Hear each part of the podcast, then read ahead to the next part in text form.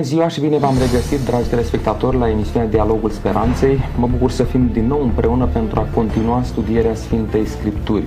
În această ocazie vom încerca să răspundem cu ajutorul Sfintei Scripturi la întrebarea Sunt morții în viață? Mai putem lua legătura cu cei dragi ai noștri care au murit? Mai mult decât atât, sunt ei conștienți? Mai știu ei ce se întâmplă pe pământul acesta sau acasă la ei, printre cei dragi? O altă serie de întrebări. Când ar trebui să ne împăcăm cu Dumnezeu? Trebuie să facem lucrul acesta acum, cât suntem în viață, sau mai putem rezolva situația salvării, a mântuirii noastre pentru veșnicie și după ce am încheiat alergarea pe acest pământ sau am murit? Împreună cu mine în studio este domnul pastor Gabriel Sorohan, căruia îi spun bun venit. Mulțumesc pentru invitație. Și de asemenea domnul profesor și preot Lucian Farcaș, căruia îi spun bun venit.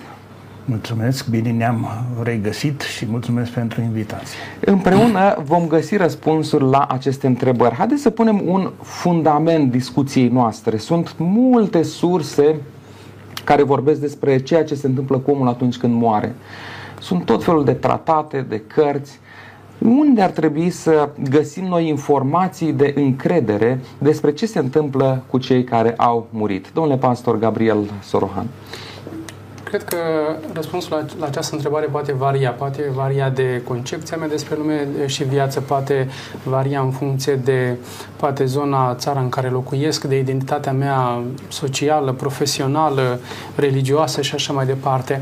Însă dacă ne referim la noi și în țara în care locuim, ne pretindem a fi o țară creștină, atunci automat cred că trebuie să apelăm la acele cărți inspirate bisericești, mai cu seamă Sfânta Scriptură și aici putem vedea că Biblia nu tace, Biblia are un răspuns, chiar emite niște pretenții, aș putea să le numesc chiar pretenții absolute, pentru că Dumnezeu spune într-un anumit fel și are pretenția ca ceea ce spune El să fie primit, să fie asimilat și să fie pus în practică vieții de fiecare zi.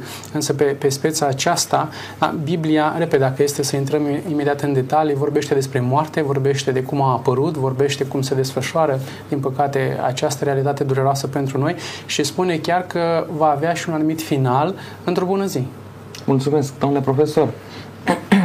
Rămân și eu la Sfânta Scriptură cu o observație și anume în cele mai multe pagini ale Vechiului Testament nu avem o mărturisire clară a feții după moarte. Din contra, dacă luăm porunca ascultării de părinți, acolo cinstește pe tatăl tău, pe părinții tăi, pe mama, ca să-ți fie ție bine și să trăiești mult pe pământ, dar se oprește undeva această perioadă de existență a vieții, în timp ce, apropiindu-ne de Noul Testament, uh, se vorbește deja, se intuiește, ca să spunem, viața de după moarte, iar în Noul Testament să fie uh, moartea și învierea lui Iisus un mister central. Mulțumesc! Haideți să mergem la următoarea întrebare. Dacă am pus Biblia ca fundament pentru discuția noastră, ce se întâmplă cu omul atunci când moare? Mai este conștient? Mai știe ceva? Mai putem discuta cu el sau nu? Domnule pastor? Uh, am spus că încercăm să punem ca bază Sfânta Scriptură sau cărțile bisericești inspirate, însă aici este un paradox, cel puțin pentru mine. Cu aceeași carte în față, numindu-ne creștini cu toții, uh, avem totuși uh, opinii, viziuni ușor diferite, sau mai mult sau mai puțin. Însă Biblia vorbește, din nou zic eu, destul de clar și uitați pe, pe lucrul acesta cum vorbește. Dacă ar fi să um, recurg deja la, la Sfânta Scriptură, în prima parte, în prima secțiune, la Vechiul Testament, în Cartea Eclesiastului, sunt aici în um, trecute în cartea aceasta câteva gânduri și, dacă îmi permiteți, chiar aș dori să, să citesc da, câteva gânduri ale acestui om și considerăm că întreaga Biblie este inspirată. Nu doar Vechiul Testament, nu doar Noul Testament, nu doar anumite cărți din Biblie sunt mai inspirate și altele mai puține. Eu, cel puțin, eu iau Biblia ca un tot. Deci toată fiecare carte din, din Sfânta Scriptură este inspirată. Și spune așa înțeleptul Solomon, că soarta omului și a dobitocului este aceeași. Aceeași soartă o au amândoi. Cum moare unul, așa moare și celălalt, toți au aceeași suflare, adică o stare de inconștiență conștiință sau dacă putem trata în cele ce urmează și omul nu trece cu, nu întrece cu nimic pe dobitoc, căci tot, totul este deșertăciune. Toate merg la un loc, toate au fost făcute din țărână și toate se întorc în țărână. Și acum o întrebare tare curioasă care poate pune în dificultate pe unii, mai cu seamă că am spus mai devreme sunt concepții, uh, opinii diferite și așa mai departe. Cine știe dacă suflarea omului se suie în sus și dacă suflarea dobitocului se coboară în jos în pământ? Cert este că cel puțin din aceste versete, da, omul, partea sa integrantă, dacă facem apel și la Geneza capitolul 2, da, are două componente, da, ceea ce numim noi trup, organism uman și se pare că se duc la origine, se întorc pur și simplu la, la originea lor. Partea materială se duce țărâna în țărână și partea imaterială, suflare de viață, se întoarce la originator, se întoarce la Dumnezeu. Cum este un lucru de ne, de ne mm, aflat, cel puțin pentru mine, în ce stare conștientă sau nu, dar Biblia în viziunea mea, lasă de înțeles că se întoarce într-o stare inconștientă, acea suflare de viață și se întoarce pur și simplu la Dumnezeu. Mulțumesc. Domnule profesor, ce se întâmplă atunci când un om moare? Da, dacă rămâne, rămânem la acest pasaj din uh, Ecleziast, uh, noi folosim și Cohelet. Uh, este o reflexie foarte importantă și mai ales să ne gândim că el scrie cartea aceasta ca un lider, nu? conducea o comunitate de credință, iar cartea aceasta este adresată tinerilor. Exact ce ați citit, încercați să-i convingeți pe tinerii de astăzi cu deșertăciunea, cu... Din contra, el îi motivează să trăiască o viață corectă, să se bucure de viață, pentru că această viață are un sfârșit. Uh, chiar dacă se face de referință, ați uh, citat și Geneza 2.7,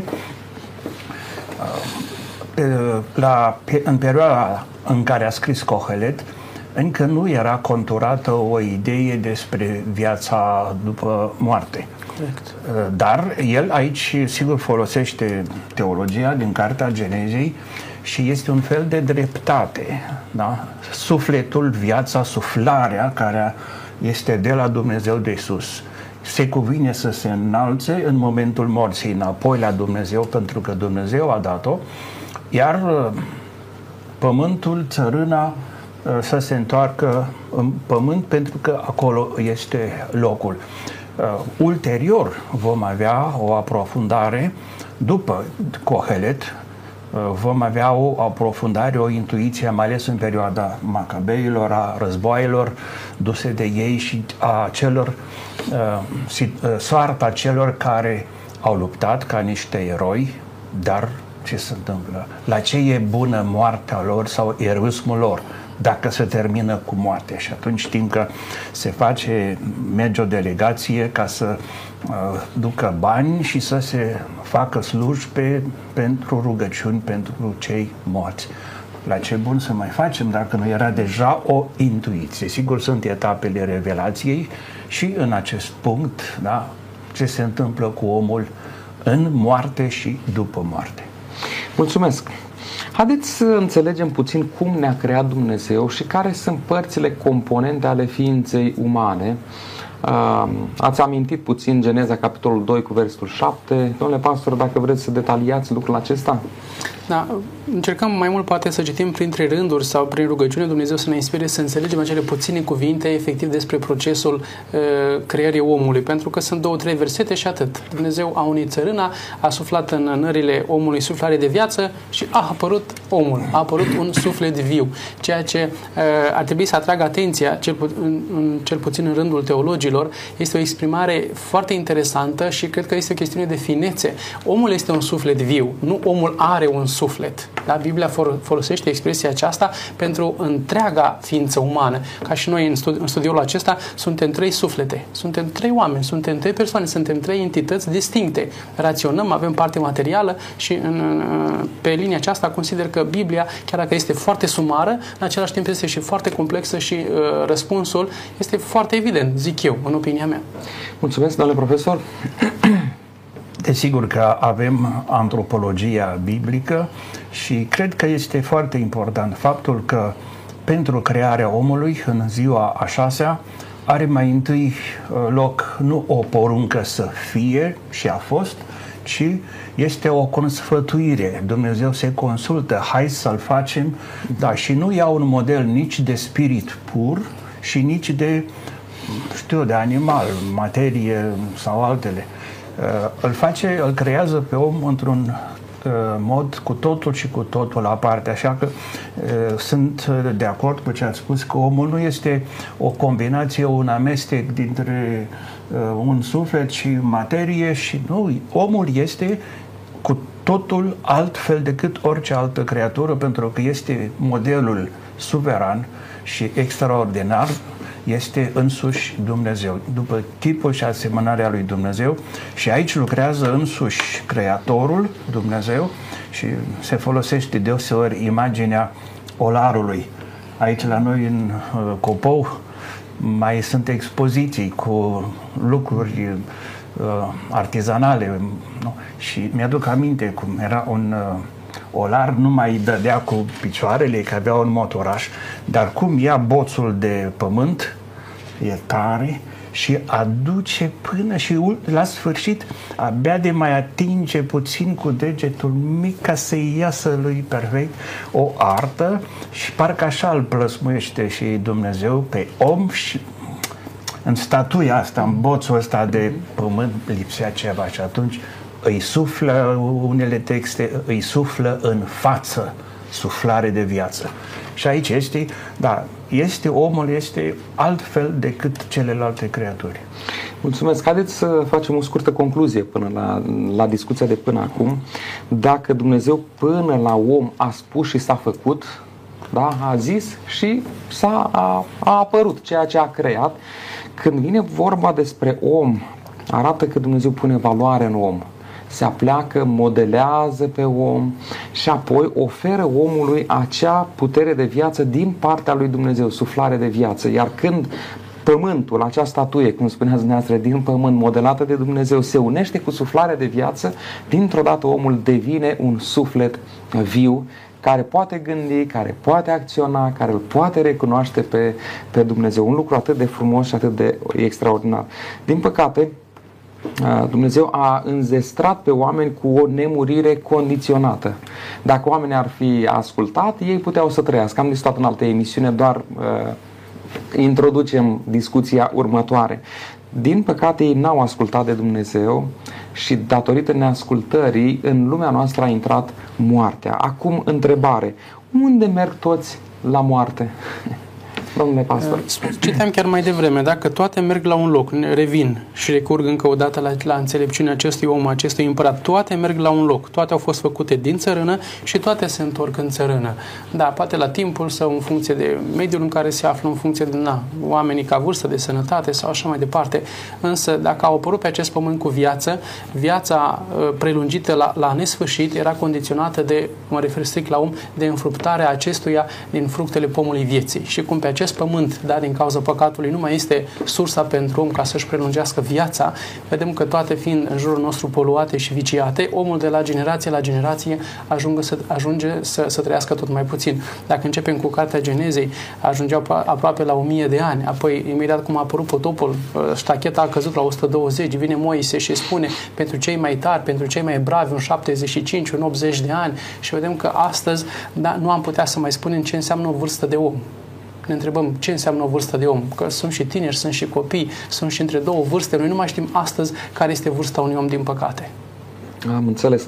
Domnule profesor, unde merg oamenii atunci când mor? Ce se întâmplă cu ei? Cu siguranță că această întrebare l-a preocupat și l-a frământat pe dreptul Iob.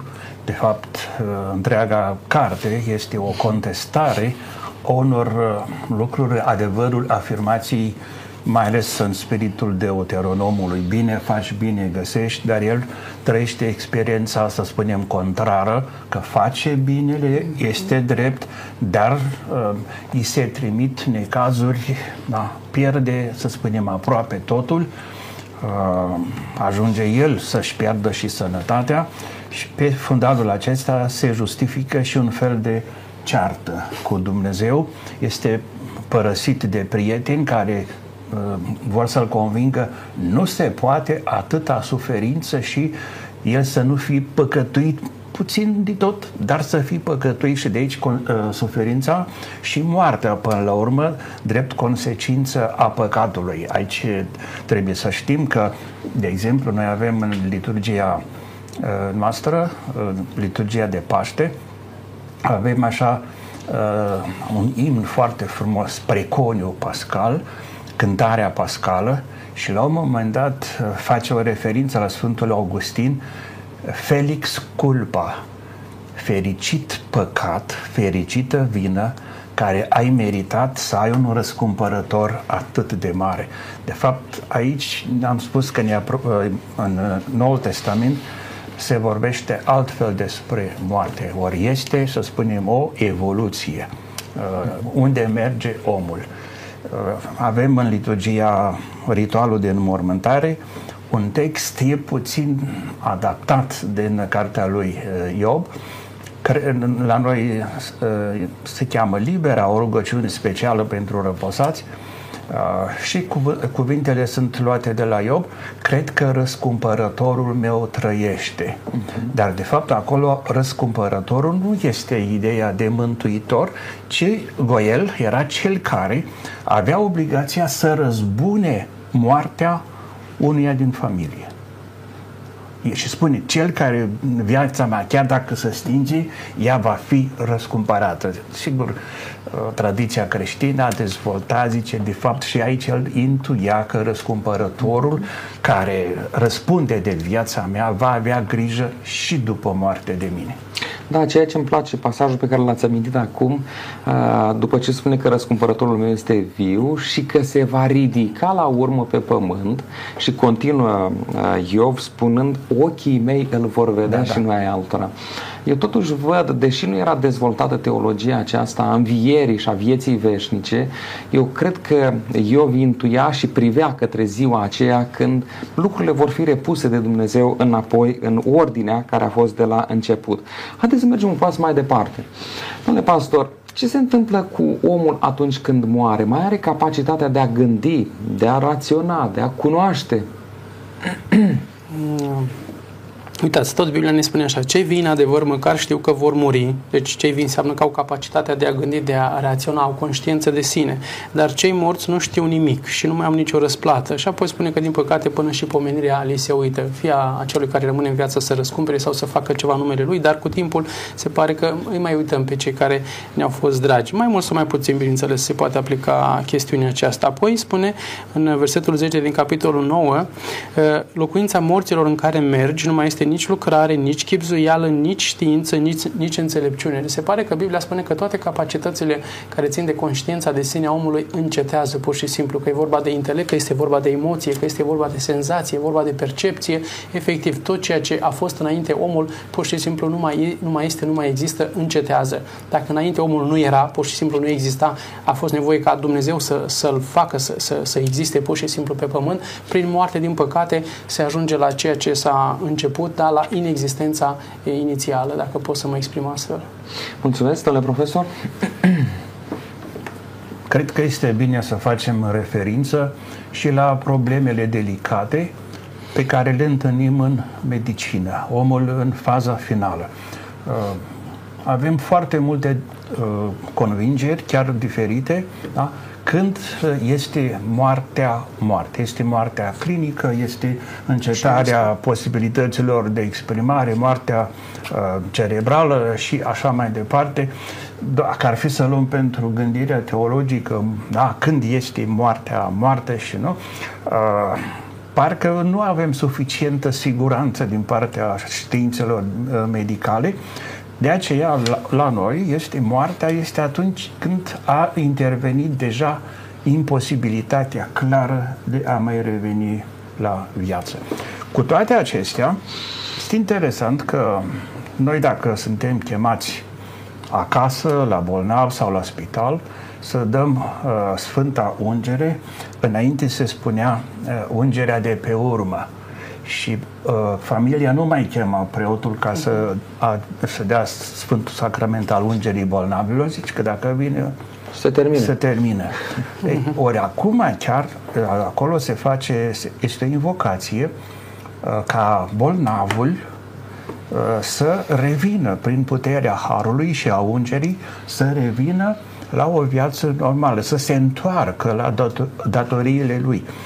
Ori, chiar dacă este, să spunem, domnule, s-a stabilit, uh, medicul a semnat moarte, la noi mai e posibilitate, în caz că preotul a ajuns mai târziu, aproximativ uh, două ore după moartea declarată, se mai poate, sub condiție, se spune, în caz că el, după moartea uh, declarată, uh, încă mai gândește, mai cunoaște, el, sub condiția că uh, ar fi și această variantă, uh, ar putea să este valid sacramentul. Și să ne gândim la când eram student, să spunem, anii 80, uh, un profesor de-al nostru, părintele Claudiu Dumea, a tradus o carte, Viață după, de după viață. Un medic din Statele Unite a avut mai multe cazuri, moarte declarată și revenire și cei mai mulți nu voiau să revină. Pentru că au făcut o experiență a unui tunel, a unei lumini sau experiența unei trăiri deci nu. Da. Dar de asta, cu, la întrebarea, mai gândește, mai cunoaște, eu am uh, închei cu asta, uh, un uh, prieten nu? a avut un accident grav de mașină a avut, el purta atunci centură, nu era anii 80. Nu, se, mm-hmm. nu era obligatoriu. Nu voiau să-l mai îngrijească deloc la spital pentru că era... Da? El a povestit tot ce s-a întâmplat cu el și cum uh, soția, uh, dar mai ales soacra, era medic, uh, uh pediatru, cum insistau la medici să... Și ăștia au spus, domnule, e morte, e numai carne și sânge, ce să-i mai facem? Și el îmi spune, unde eram eu, de ce vedeam tot, auzeam tot? Că el nu vedea, era, simțurile erau declarate de acum adormite.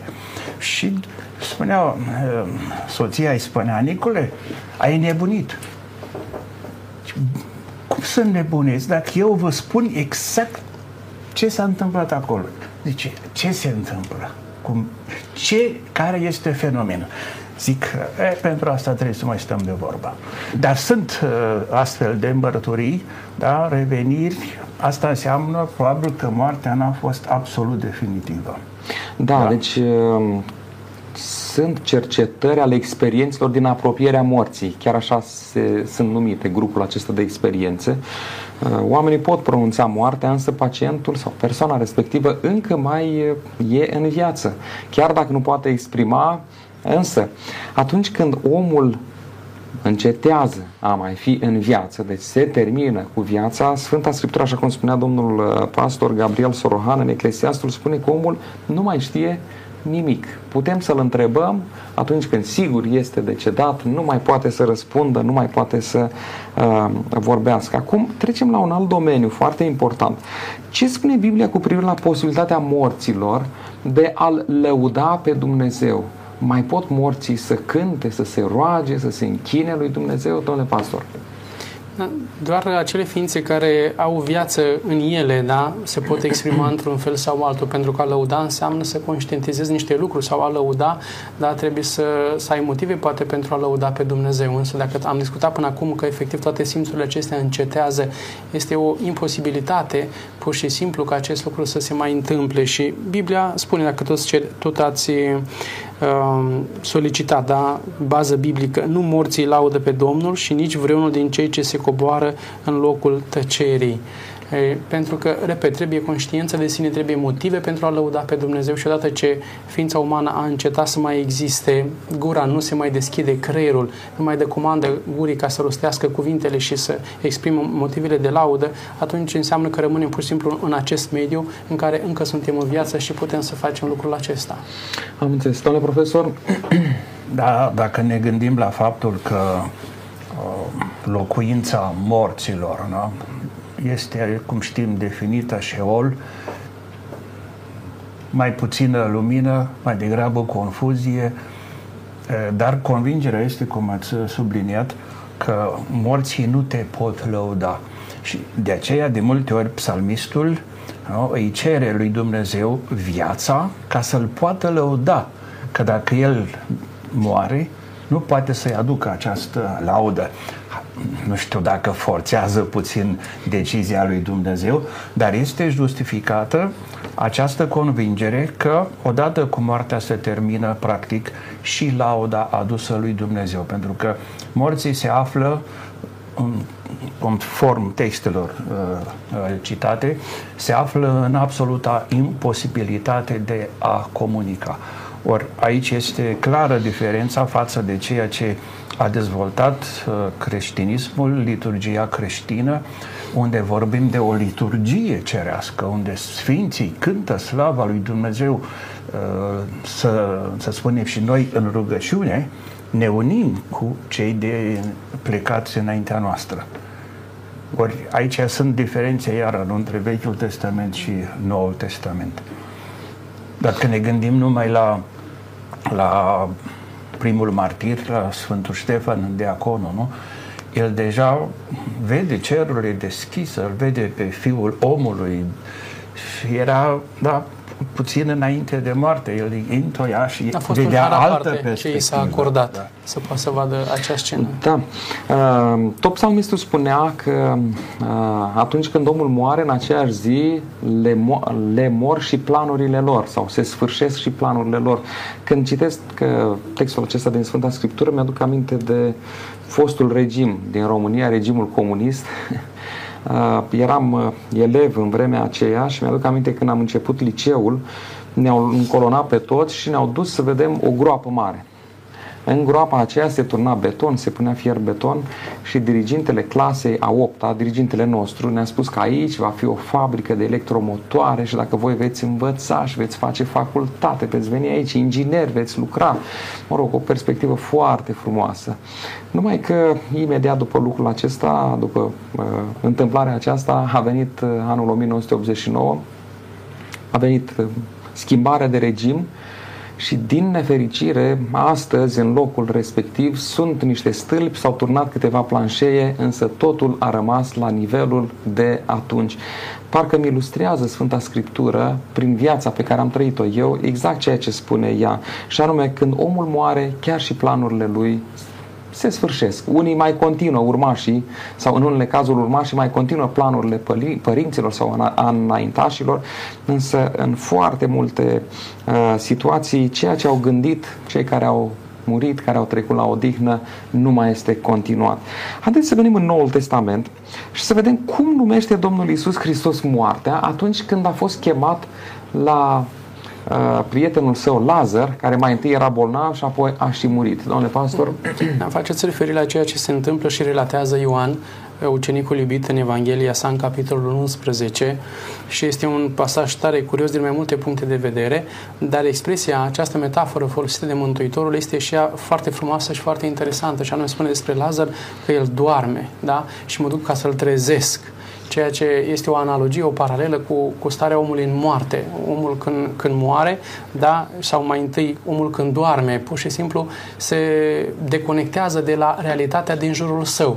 El este încă în viață, dar totuși nu mai este deloc conștient de ceea ce este în jurul său. Se poate întâmpla ceva, să le aprinde surprindere și el nu are idee de, de ceea ce se întâmplă. Este într-o stare de inconștientă, inconștiență. Acum este că este subconștientul și este starea de visare și așa mai departe. Da, am putea detalia sau medicina ar putea ca să detalieze puțin aici. Dar cert este că omul se deconectează de la realitatea din jurul său, cum se întâmplă și în moarte. Omul a încetat, încetează din viață, se deconectează totalmente da, de la realitatea din jurul său. Cu o mică mențiune. După cum, după o perioadă de somn urmează o trezire, tot așa și după starea aceea de moarte, când Isus, crezul creștin, da, ne spune pe bază biblică, va reveni, el are capacitatea, puterea, autoritatea și prerogativa să-i trezească pe oameni din moarte la viață încă o dată. Mulțumesc, domnule profesor. Este interesant când Isus spune că uh, Lazar nu a murit, ci el doarme nu? și o să meargă să-l trezească, dar parcă îl lasă să moară până la urmă, nu? Da. Și spun ucenicii, păi dacă doarme, o să-și revină. Bine. Da. E, și când ajunge Domnul, știm că era mort de patru zile. E, și sora Maria, nu? Marta și Maria spun, dacă ai fi venit la timp, poate că... Și spune, nu, nu, o să, o să trăiască. Da, o să învie. Când o să fie, nu știu când. Mm-hmm. Și atunci Isus intervine prin puterea lui și, practic, el vrea să arate uh, puterea lui Dumnezeu care dă viața și El este singurul uh, stăpân suveran al vieții. Dar este interesant că probabil și pe fondul, fundalul acestui eveniment cu învierea lui Lazar, creștinii din cele mai vechi timpuri au considerat că plecarea Sfintei Fecioare, mama lui Isus, nu a fost moarte, că pentru moartea considerată ca pedeapsă pentru păcat, nu putea, Maria nu a săvârșit păcatul și creștinii și noi în uh, România și în tradiția și catolică și ortodoxă este adormirea Maicii Domnului. Avem catedrala, adormirea Maicii Domnului uh, și aici, sigur, în Mariologie se explică, explică de fapt că Uh, adormirea, înălțarea, este de fapt o moarte reală prin care devine părtaș al învierii asemenea. Și Isus a murit, clar, a fost moarte nu? întru totul asemenea, nou afară de păcat. Iar moartea cea mai umilitoare, cea mai... Ori în cazul acesta, noi vorbim de un uh, proces, un prag de uh, Uh, de trecere de la o formă de viață supusă și materiei uh, la o formă, spunem, unde omul, sufletul, care este suflet, merge mai departe, trăiește mai departe și de aici uh, înțeleg, justificăm, explicăm și rugăciunile pe care le facem la înmormântare sau la alte zile, iar la noi în liturgia euharistică după prefacere, în toate variantele, rugăciunea euharistică se cheamă, sunt pasaje pentru cei morți. Am înțeles. E interesant că Mântuitorul spune că Lazar doarme, dar mă duc să-l trezesc din somn. Așa cum spuneați, ucenicii spun, Doamne, dacă au încetat durerile, se va face bine. Dacă poate să doarme, îl lăsăm să se odihnească. Iar acolo spune, Lazar a murit. Mântuitorul le explică, uh, iar Lazar era mort de-a binele, pentru că una dintre surorile sale, când au ajuns la mormânt și uh, Mântuitorul a spus să dea piatra la o parte, Doamne, miroase greu, nu, nu putem face lucrul acesta pentru că e mort de mult, acolo temperaturile sunt ridicate și deja uh, organismul se, se descompunea. Însă Mântuitorul, așa cum la început a putut din țărână, să facă o ființă vie, cu ajutorul suflării de viață pe care El a dat-o acele țărâni Uh, uh, statui făcute din țărână, la fel, pe Lazar l-a putut învia și va putea învia absolut pe oricine dintre cei care îl iubesc și care cred în el. Acum revenim, dumneavoastră ați anticipat, domnule profesor, puțin, dar revenim. Când aștepta Marta ca Lazar să trăiască din nou și speranța aceasta o vedem la toți creștinii, nu doar la Marta, ci la toți era oarecum anticipată și de Iov, spuneam mai devreme. Domnule pastor... Concepția Maria pentru mine reprezintă astăzi una dintre frumusețile cele mai de seamă, una dintre perlele creștinismului. Și de ce?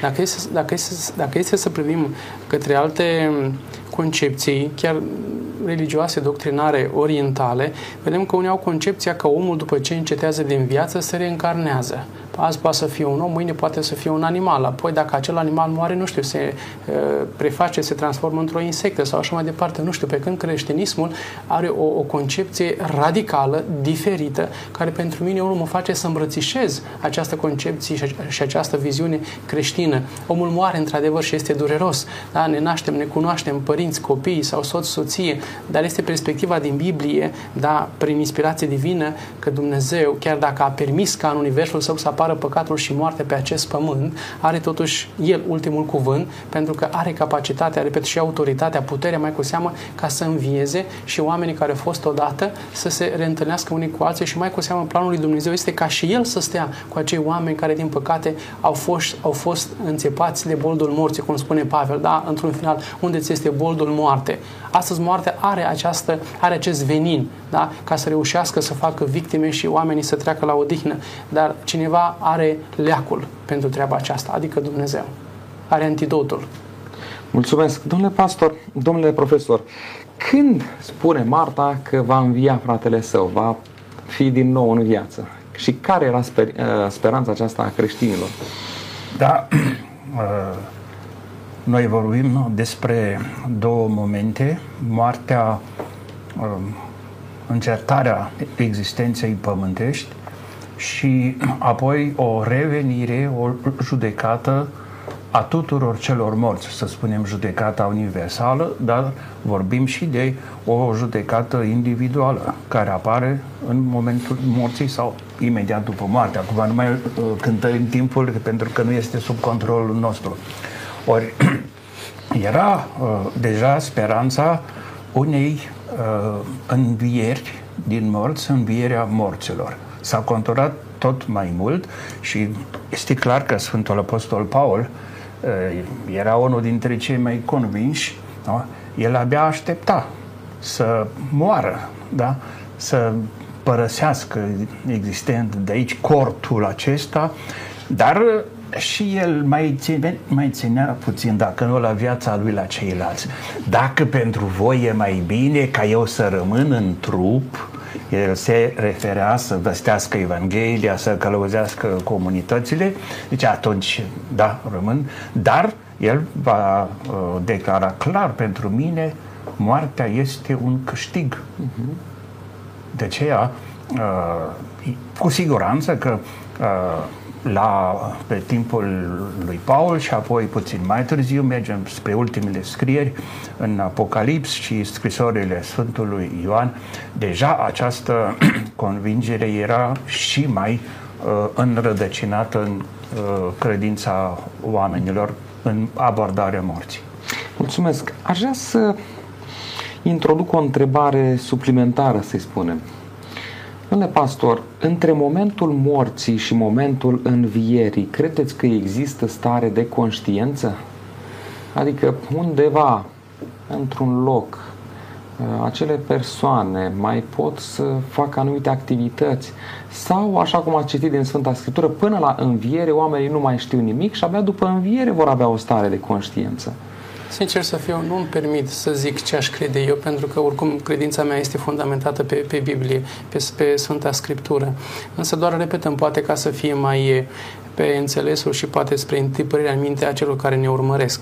Dar nu, nu descrie Biblia în nicio secundă da, în uh, termenii uh, pe care ni dă înainte, că este o stare conștientă. Lazar, chiar dacă se spune că doarme, dar nu se spune, nu se comentează după aceea că totuși, a, nu știu, a văzut măcar că se, se spunea, da, și spunea domnul profesor că asta, asta sunt atâtea experiențe în acea moarte clinică care parcă sunt niște mărturii care combat Biblia și adevărurile din Biblie. Însă Biblia nu lasă de înțeles și aș putea să spun că nu, nu permite chiar ca să, să, să creadă omul că este o stare conștientă de sine, că, că sufletul se desprinde, se dezlipește de corp și, nu știu, un număr de zile este încă pe pământ, apoi se ridică la cer sau poate mai apare în vis unui, unui, unui membru al familiei sau așa mai departe. Vreau să vă spun ca o paranteză, dacă îmi permiteți, eu și astăzi, după 4-5 ani de când a murit bunica mea și tatăl meu de vreo 15, încă îi visez. Și știu că sunt concepții și chiar în familia mea se percepe ca fiind o chemare a celor ca să fim și noi împreună cu ei. Eu nu cred că tatăl meu mă cheamă să fiu împreună cu dânsul sau bunica mea, dar am ținut atât de mult afectiv la aceste două persoane și după ani de zile eu încă, încă, încă îi visez și încă mă gândesc la, la aceste persoane. Și aștept cu, cu nerăbdare să mă revăd, dacă și ei și eu ne vom menține credința în Dumnezeu până la capăt, să ne revedem și poate să ne reunificăm în familia noastră, dar, repet, Biblia nu lasă pentru mine unul de înțeles că omul mai gândește cumva sau o parte a sa continuă să gândească după momentul când intervine moartea. Mulțumesc. Deci, dumneavoastră spuneți că potrivit Bibliei, între momentul morții și momentul învierii nu există conștiință. Mulțumesc, domnule profesor. Este interesant că uh, în Sfânta Scriptură avem niște pasaje uh, care vorbesc de o anumită comunicare cu morții, necromanții sau vrăjitori, care ar putea întrevedea viitorul, cum o să arate viitorul, dar pe care îl cunosc cei morți. Lucru pe care legea uh, biblic îl condamnă, îl, îl condamnă chiar cu moartea. Uh-huh. Îl interzice total, deși știm scena aceea cu regele Saul, Corect. care era într-o situație, el simțea că sfârșitul e aproape, de fapt i, i s-a și atras atenția că s-a îndepărtat de Dumnezeu uh-huh. nu? și parcă voia cineva să-i spună că nu o să fie așa de rău pe cât este. Și știm cum uh, discută cu acea femeie, se sperie de moarte când își da. dă seama că de fapt este chiar regele. Și atunci el îi promite că o să rămână în viață, dar avem această scenă. Aici nu cred că este o, în, știu o temperare a exigenței legii care uh, interzice așa ceva, ci mai degrabă uh, cum trebuia Saul să ia în serios viața lui sfârșitului, pentru că i s-a spus clar. Da, oare nu cumva cel rău poate folosi, nu știu, chiar vocea, chiar personificarea unor persoane dragi nouă ca să ne îndepărteze de cuvântul lui Dumnezeu și să ne facă să credem că am vorbit cu bunicul sau cu Biblia uh, spune, nu, prin gura lui Pavel, că are capacitatea să se prefacă într-un înger de lumină, lumină și a și făcut-o uh, și a permis să facă treaba aceasta cu persoana Mântuitorului în pustie. Dacă cu el și-a permis și i s-a permis, de ce n-ar putea să facă și cu mine astăzi? Poate chiar să am în fața mea o anumită entitate să văd sau într-un vis de-al meu sau o viziune, cine știe, și semnalmentele, voce, înălțime sau timbru vocal sau, sau toate să fie fie exact ca ale tatălui meu, ca ale bunicii mele și să zic, da, uite, există viață după moarte, dar de fapt se bagă cineva pe fir, dar Biblia are capacitatea și, repet, și autoritatea să demaște, cum și a fost în cazul lui Saul. Se poate vedea că până la urmă nu efectiv profetul, da, îndrăgit de acest împărat era acolo în viziune, ci era un duh necurat, da, cu îngăduința lui Dumnezeu ca să aibă loc acea comunicare dintre cele două lumi. Da, ca să încheiem discuția aceasta, aș vrea să citesc un, două versete Isaia, capitolul 8, versetul 19 și 20, dacă vi se va zice însă, întrebați pe cei ce cheamă morții, pe cei ce spun viitorul, care șoptește și bolborosesc, răspundeți, nu va întreba un popor pe Dumnezeul său? Va întreba el pe cei morți pentru cei vii la lege și la mărturie, căci dacă nu vor vorbi așa, nu vor mai răsări zorile pentru poporul acesta. Și când vine vorba de viitor, de relația noastră cu Dumnezeu, trebuie să întrebăm Sfânta Scriptură. Când spune lege și mărturie, se referă la, la cuvântul lui Dumnezeu. Haideți să mergem un pas mai departe, pentru că suntem pe finalul acestei uh, emisiuni. Câți oameni vor învia la final? Domnule pastor, ce spune Biblia despre lucrul acesta? Nimeni nu va scăpa de lucrul acesta. Și nu știu dacă exprimarea mea bucură, sperie sau, sau din potrivă. Dar nimeni nu va scăpa de, de înviere, dacă o spune Biblia.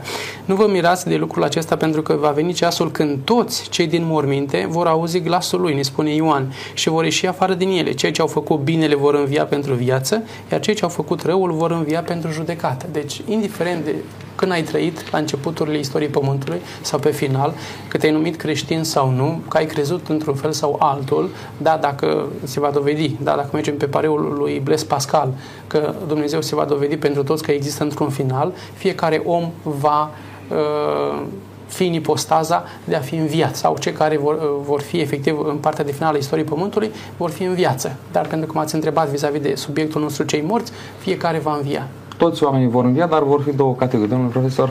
Da, aici avem uh, renumita judecată din capitolul 25, Evanghelia după Matei, uh, caprele, oile, da? nu mai comentăm acum de ce caprele. Se poate subînțelege. Sunt, sunt, da. sunt amănunte, nu? Uh, acolo este vorba clar de o situație dintr-o comunitate păstorită de Matei, și unde se pune accentul pe mărturia dragostei în comunitate. Cine a făcut binele, mai ales pentru categoria celor bolnavi, săraci, flămânzi și așa mai departe, de unde avem cele șapte fapte de milostenie, mai întâi trupească și apoi creștinismul a aprofundat și cele de milostenie sufletească. Uh, acolo spune să ne rugăm rugăciunea și spune să îi îngropăm pe morți ne ducem la Tobit, Tobia cartea și știm uh, cât a riscat el nu? să-i îngroape pe cei morți, făcea lucrul acesta așa mai pe ascuns uh, noaptea, dar uh, am recent am înțeles când a început civilizația umană să fie civilizație. În momentul în care au început să-i îngroape pe cei morți interesant și aceasta uh, a fost, să spunem, o intuiție naturală, nu numai dorința de a trăi mai mult, ci o intuiție, să spunem, uh, semina verbi, să spunem, numai în Sfânta Scriptură, nu? unde uh, de ce faraonii au clădit aceste piramide, piramide? Unde? A, da, o intuiție nu, că mai este viața acolo și că vor fi chemați la, la judecată. Nu e un final dintre acestea fără revenire. Și de aceea seriozitatea judecății, de fapt, nu e că, uh, da, puțin în uh, stilul lui uh, Ioan Botezătorul, el amenința să se convertească ca să scape de pedeapsă. În predica lui Isus, vedem aici, ai ocazia să faci binele fără să te temi de judecată.